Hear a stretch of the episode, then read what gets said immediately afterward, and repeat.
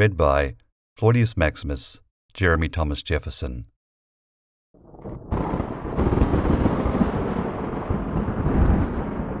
Look at ye.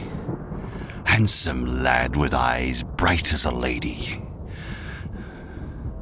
Come to this rock, playing the tough. You make me laugh with your false grum. Ye pretend to be some mystery in your quietudes, but there ain't no mystery. You're an open book. A picture, says I.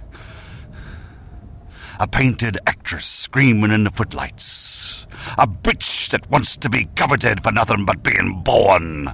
Crying about the silver spoon that should have been yours.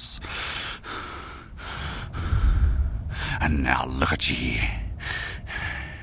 Crying. Boo. Boo. What you gonna do? Will you kill me? Will ye? Will you kill me like you done the gull?